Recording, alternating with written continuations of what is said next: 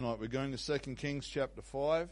We were supposed to be starting a series on the tabernacle this evening, but the teacher is down sick, so I am subbing in for my mother this evening. And uh, we are having a baptism at the end of the service. We rejoice in that. Amen. And so I'm going to do a little teaching, a little preaching about baptism this evening, just to remind us why it matters and why it is that we do it the way that we do it. Amen. It's good to know what we believe.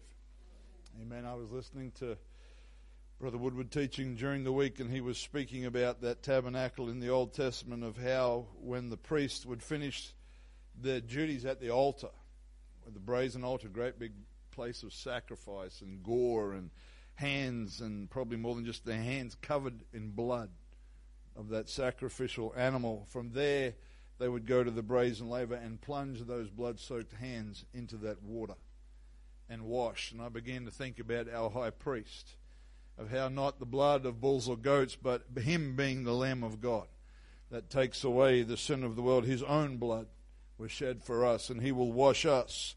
And when we are baptized, there is that application of water and blood that releases supernatural forgiveness.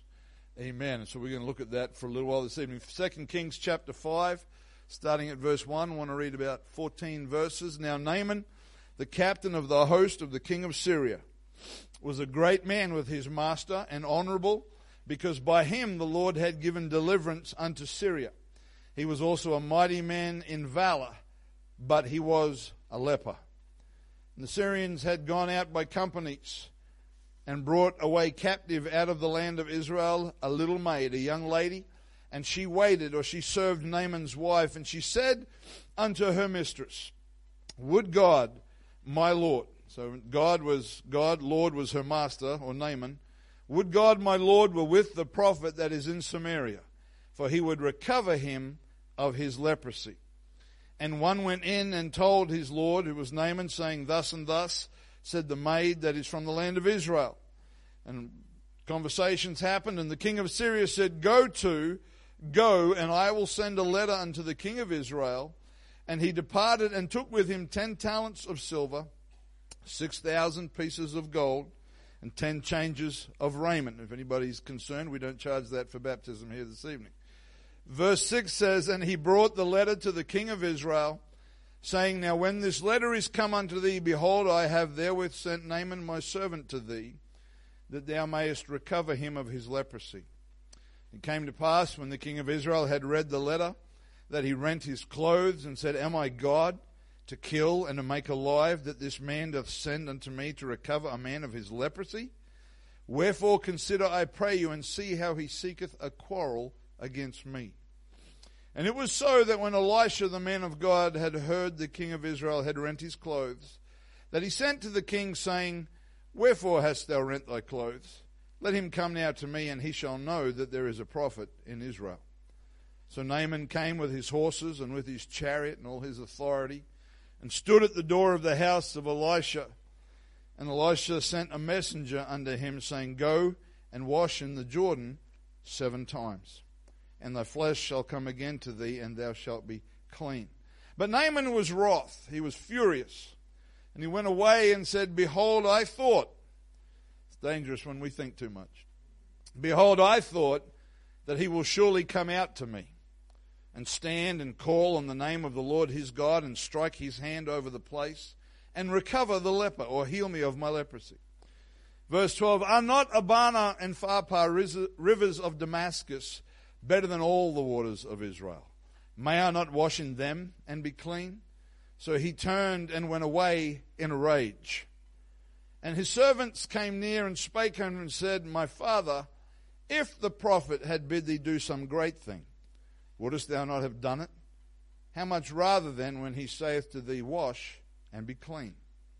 Then he went, then went he down and dipped himself seven times in Jordan, according to the saying of the man of God and his flesh came again like unto the flesh of a little child, and he was clean. Amen. We've covered the story, but if you know leprosy, much about leprosy, it was incurable. It was a stigma It made you uh, unwelcome. It was kind of like Old Testament social distancing. If you had leprosy, nobody wanted to be anywhere near you. And no matter that he, Naaman was a mighty man of great rank and position and, and, and achievements, his most identifying trait was that he was a leper. And uh, he was he came to Israel, and in his mind, he had something of an idea of how things would happen, of the process that would take place, of this would happen and that would be said, and this would, and so on and so forth. And he was furious because the prophet didn't even bother to get up from his dinner table, come out and to see him, but rather sent a message. And he expected some kind of, I guess, recognition for his rank, for his status, wanted the prophet to come out and do some mumbo jumbo maybe and, and, and make his leprosy go away. He didn't like being told to do something that didn't make sense to him. And he didn't like what he was told to do or where he was told to do it. The Jordan River is, has a reputation for being muddy, not being a beautiful, pristine river, but a bit more like the Yarra in Melbourne, where they say the bottom floats on the top. It wasn't your first choice of rivers. But after he calmed down and his servant spoke to him, and he went down the seventh time and came up again. The scripture says that his flesh was like a little child. It was pure, it was clean, he was made whole. And the title of this lesson, which I have taught before, is called The Difference Between the Sixth and Seventh Time. Amen. Water is significant throughout the scriptures and the part that it plays in the deliverance of God's people. And we, many of us know these stories, but when God destroyed the earth in the flood, Noah and his family were saved by being obedient to the instructions that came from God. Scripture describes them as being saved by water, but it certainly didn't save those on the outside of the ark. Perhaps the best known example is the parting of the Red Sea when Moses led the Israelites out of the bondage of Egypt. And much like the flood that, Noah went through in Genesis, the water provided deliverance for the people of God, but judgment and destruction for the wicked. It separated the righteous from the wicked. In the New Testament, both of these Old Testament stories are referred to as being types of baptisms. In 1 Peter chapter 3 verses 20 and 21, and I apologize for the quality of my slide this morning. I was chastened when I got home. It has been examined and is hopefully readable this evening. But 1 Peter 3 and 20 says, Which sometime were disobedient, when once the long suffering of God waited in the days of Noah, while the ark was preparing, wherein few, that is, eight souls, were saved by water. Then it says, The like figure, or this is an example, this is a parallel whereunto even baptism does also now save us. Not the putting away of the filth of the flesh, but the answer of a good conscience toward God. It's not a natural cleansing, it is a purifying of our souls by the resurrection of Jesus Christ.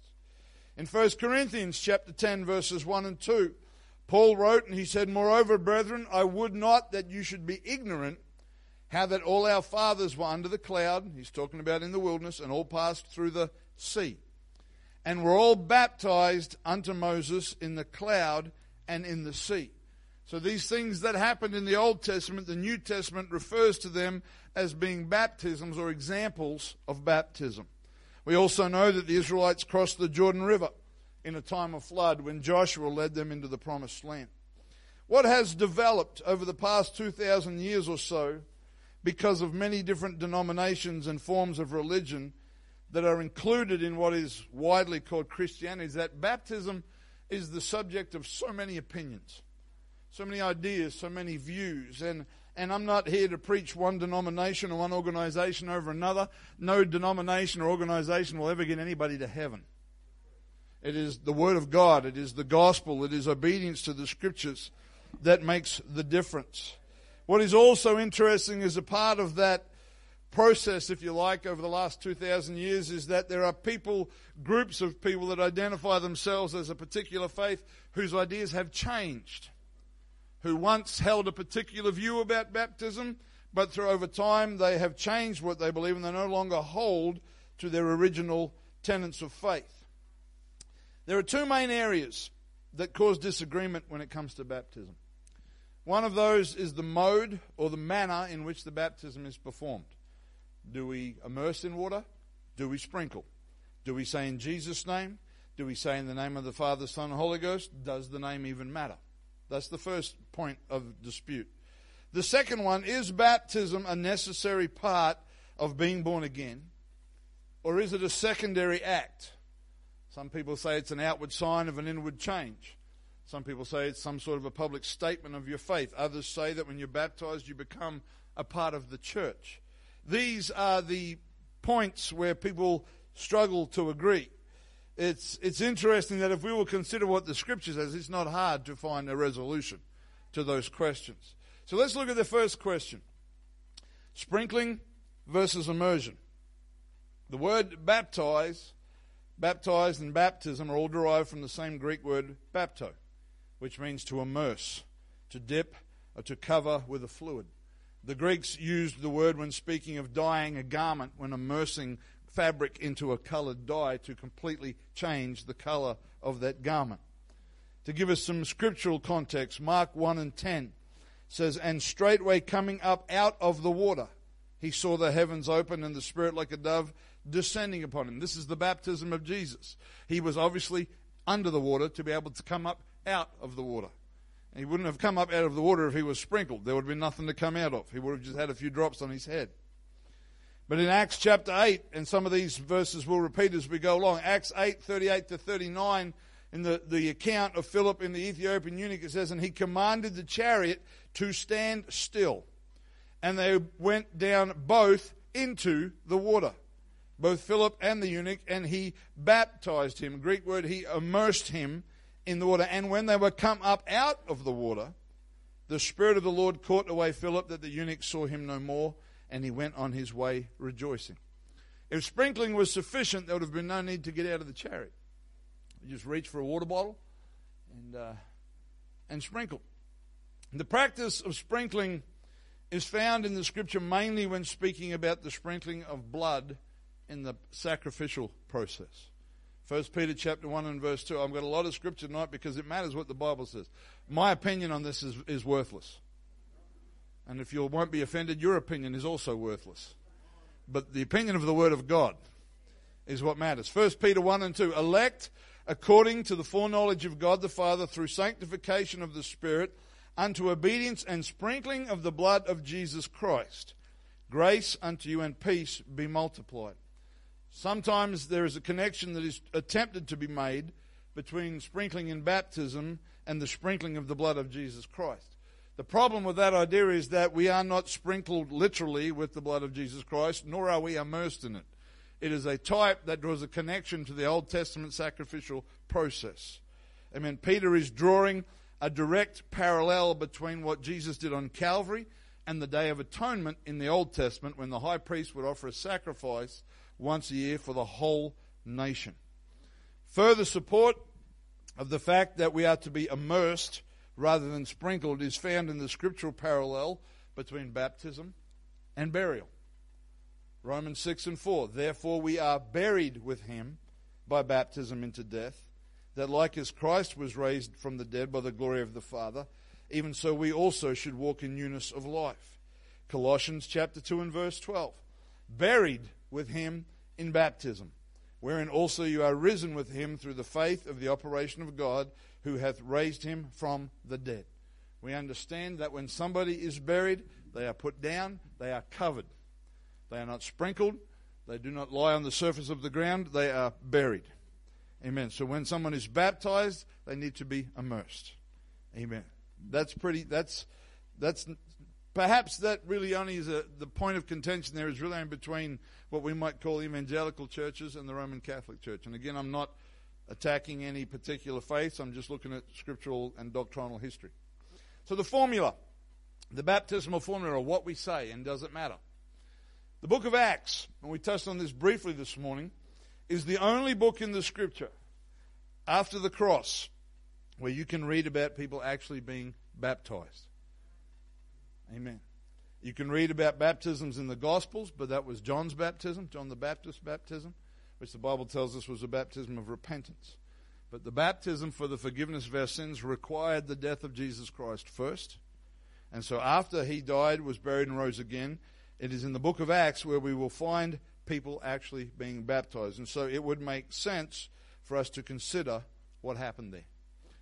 Fairly quickly, moving through the book of Acts, Acts chapter 2 and verse 38. When Peter was challenged with the question of men and brethren, what shall we do?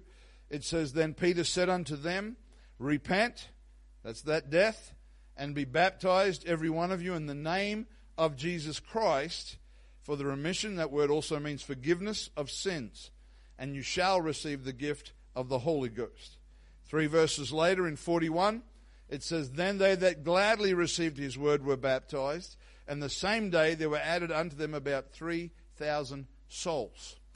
Now, in verse 41, it doesn't say they were baptized in the name of Jesus Christ, but they were obeying the instruction that Peter had just given them three verses beforehand.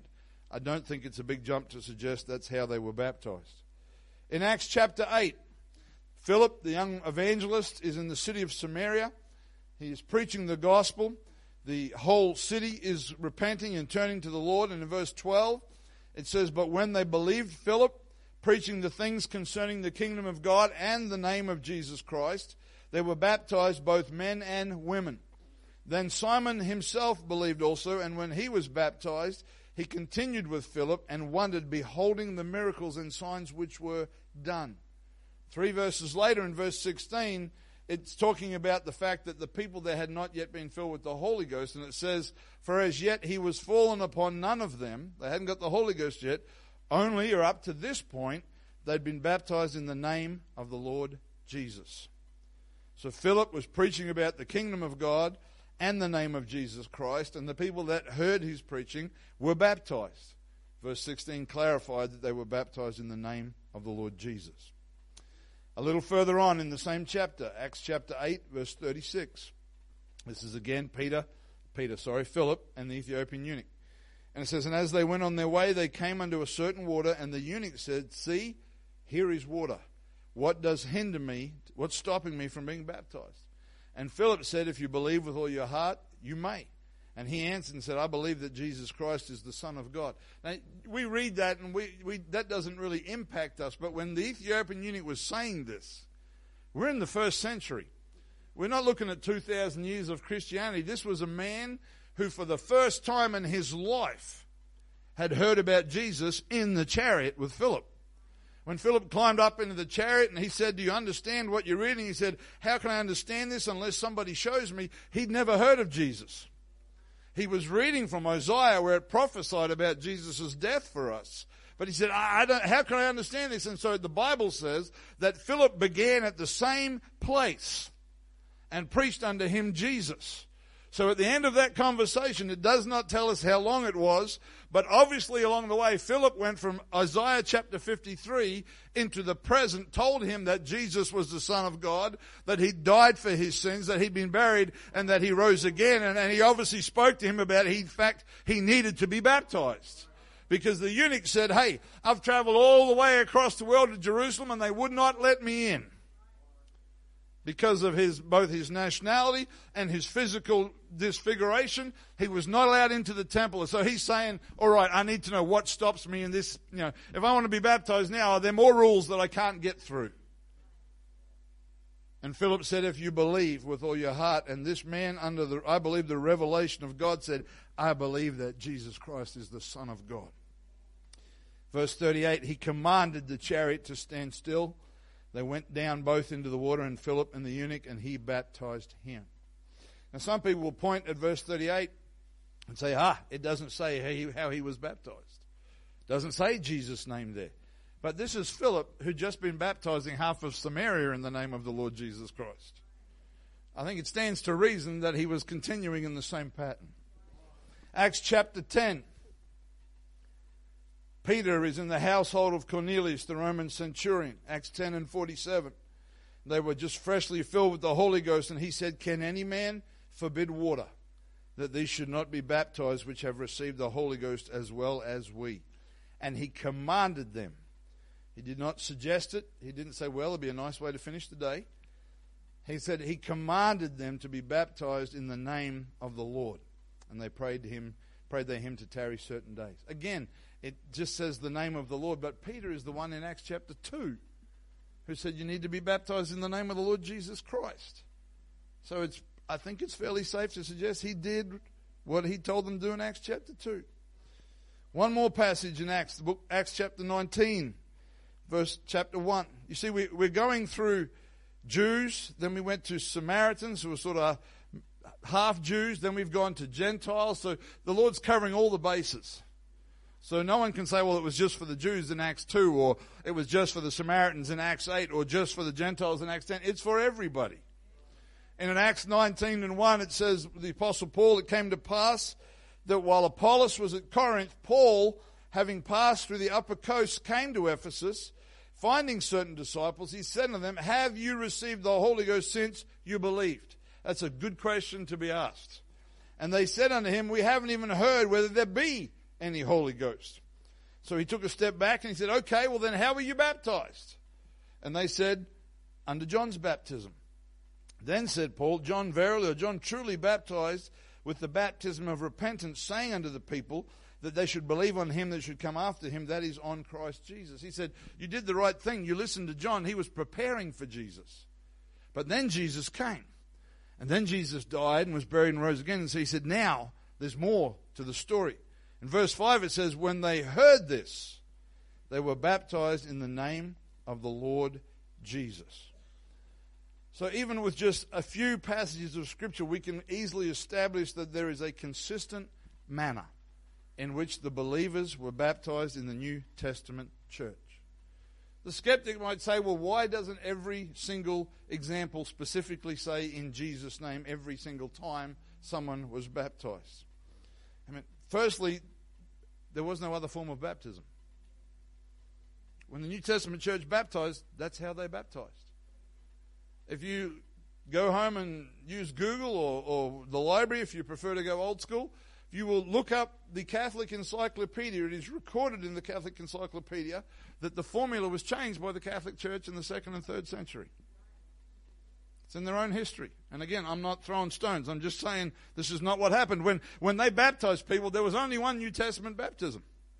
They didn't say, which of these options would you prefer? They preached the gospel of the death, burial, and resurrection of Jesus Christ, and so they baptized people in the name of Jesus Christ.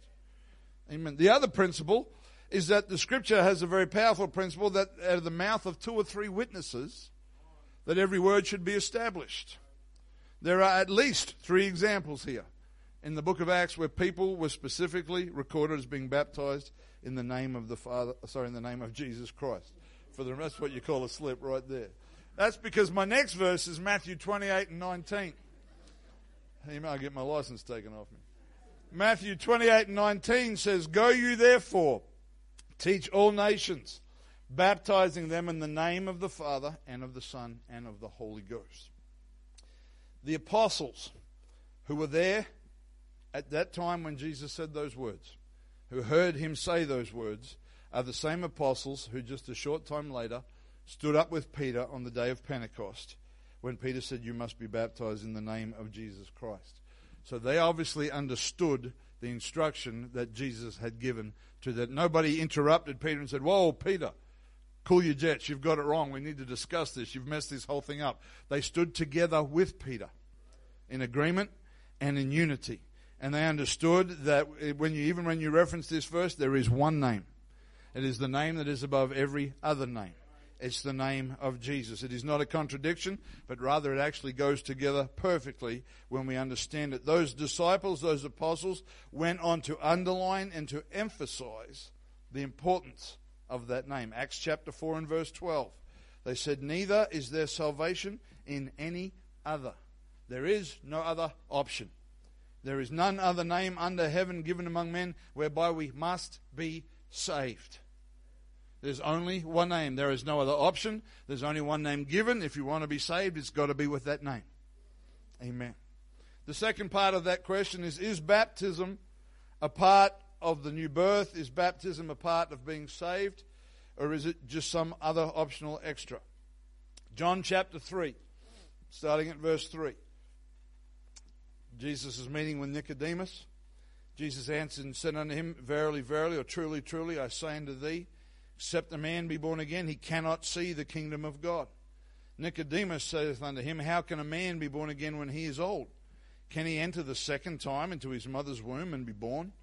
Jesus answered, Truly, truly, I say unto thee, except a man be born of water and of the Spirit, he cannot enter into the kingdom of God. Titus 3 and 5 says, Not by works of righteousness, which we have done, but according to his mercy, he saved us. By the washing of regeneration, regeneration means being made new, being reborn, and the renewing of the Holy Ghost. I think it's important to pause for two seconds and say, we do not believe in baptismal regeneration. You may not have ever heard that expression. What in the world is that, Pastor?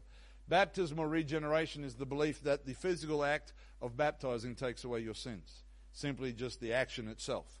So, in other words, if I was to grab young Tristan here, who said, I don't want to be baptized, and because I'm a lot bigger than he is, I throw him over my shoulder. We climb up into the steps, and I dunk him in Jesus' name, whether he likes or not, it works. That is false. It is not the action alone, it is the action that is by faith in obedience to the instruction of the Scripture. It is the commandment mixed with faith produces the result. It is not simply the action. As I've shared with you many times, one of the things about growing up in the church is that when you're a kid and you're in a swimming pool, you baptize your brothers and sisters and you baptize your friends. You, you have a great, I don't know how many times I got baptized by the pastor's kids when I was growing up. We'd grab each other and dunk each other under the water. Not one time did one sin get taken away. Until I reached a point where the Word of God and the Spirit of God got a hold of my heart as a nine year old boy, and I said, Lord, I want to live for you and I repented of my sins, and my pastor took me down to a little creek in Townsville and baptized me in the name of Jesus because faith mixed with the Word of God releases the power of God. That's what makes baptism effective. Amen. So we just wanted to clarify that. Going on about whether or not baptism is a part of salvation. Mark 16 and 16. He that believeth and is baptized shall be saved, but he that believeth not shall be damned. That's pretty straight. Acts 22 and 16 is part of the Apostle Paul giving his testimony. He said, And now, why tarriest thou? That's Old English for what in the world are you waiting for? Arise and be baptized and wash away thy sins, calling on the name of the Lord. So there is a connection between the name of the Lord, baptism, and your sins being washed away. If you don't have your sins washed away, you cannot be saved. No sin is going into heaven. You've got to have it washed away. Amen. 1 Corinthians chapter 6 and verse 11 says, And such were some of you. Now you read the verses leading up to that, list all these wicked things, all these different kinds of sin. And Paul says, You guys can all tick at least one of those boxes, probably a few more. He said, You are on that list. He said, But you are washed. You are sanctified. In other words, you are set apart as belonging to God now. You are justified. That means you're seen as right in the sight of God. How does it happen? In the name of the Lord Jesus and by the Spirit of our God. We read it before, but we'll read it again to underline it. 1 Peter 3 and 21. The like figure, or the example, the flood was an example of how baptism saves us now. It saved Noah. Why did it save Noah? What did Noah do? He did what God told him to do. We'd be in a lot less trouble if we just did what God told us to do. Amen. So let's try. I hope I haven't gone too quick, but let's let's try to wrap this up and bring this back to our friend Naaman that we started with, and answer the question of what is the difference between the sixth and the seventh time. The prophet Elisha's instruction was against Naaman's culture. It was against what he was used to. Naaman didn't like someone else telling him what he had to do. He wanted an easy solution. Naaman didn't like the choice of the Jordan River. He wanted to use the river of his preference. Naaman's pride almost condemned him to being a leper for the rest of his life. The number six, and I know some of you are into biblical numerology, I'm certainly no expert at it, but the number six is often considered to be the number of man. Man was made on the sixth day of creation. It is symbolic of man being the focus, of man being in charge of himself. The number seven is often considered to be the number of God or the number of completion. On the seventh day, God rested, where the focus is on God and not on man. Amen. And if a Hebrew slave, sorry, if a Hebrew became a slave for another Hebrew, whether it was through debt or difficult circumstances, he was to work for six years and to be set free in the seventh year. So, what made the seventh time that Naaman dipped himself in the river Jordan different from the sixth time was that he completely surrendered his own will and fully obeyed the instruction of God. I imagine in his he's a man, I'm a man. I probably, you know, he's a bit like me, got a bit hot under the collar. Stupid river, it's dirty. Went down once. This is the dumbest thing I've ever done. Went down the second time. What am I doing? I'm making a fool of myself.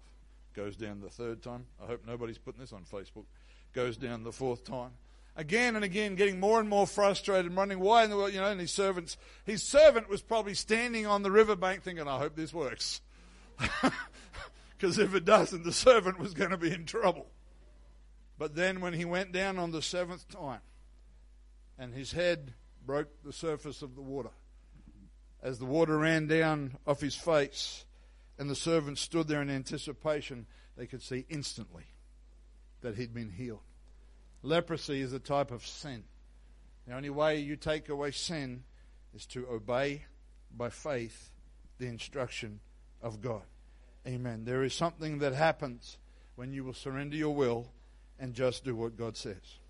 It went against Naaman's culture, it went against his religious tradition, it went against his pride, it went against his personal preferences. Now, as hard as it may be to grasp, God is not especially interested in your personal preferences.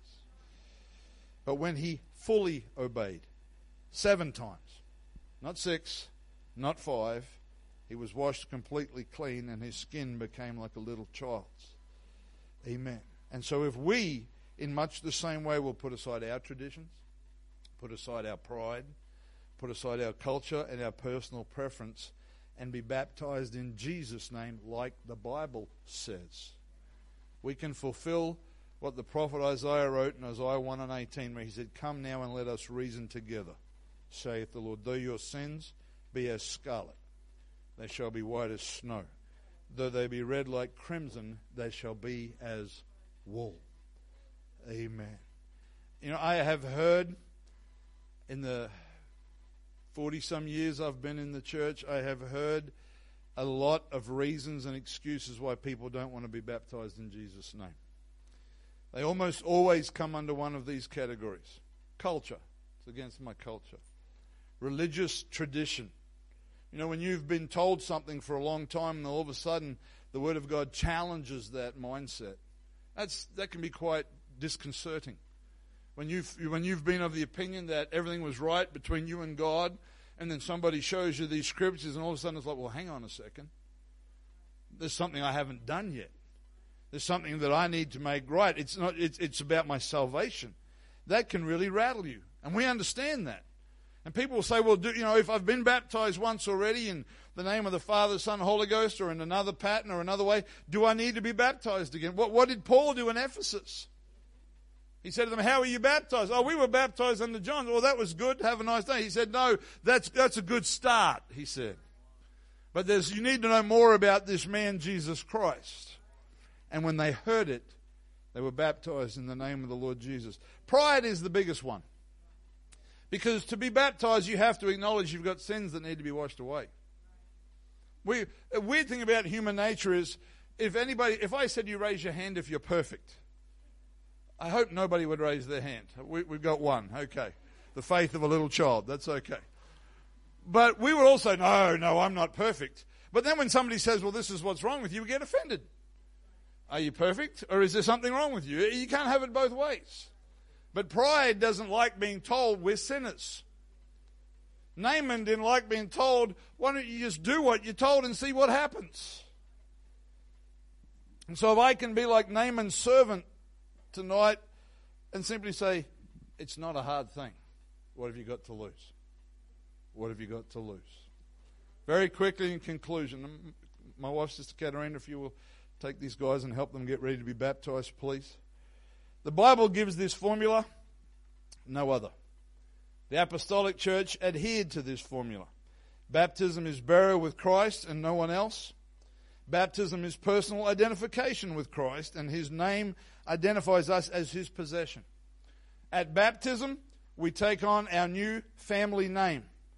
As part, you know, the, the Jews have a thing where they, they use the word bar, B A R. So it was uh, you know, so and so bar so and so meant you were their son.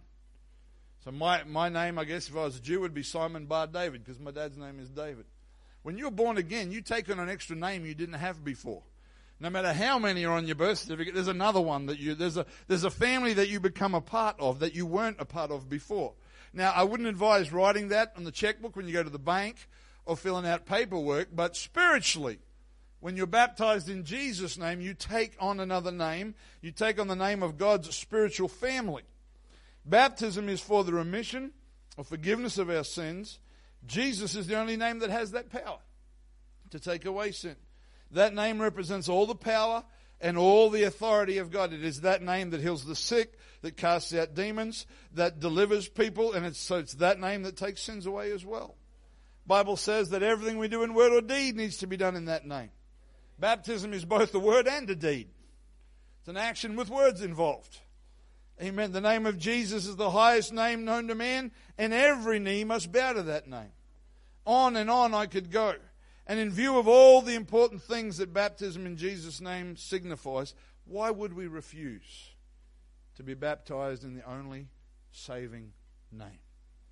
If you've never been baptized in Jesus' name, I want to echo the words of the Apostle Paul. Why tarriest thou? What are you waiting for? Well, I mean, what, what good reason is there to wait?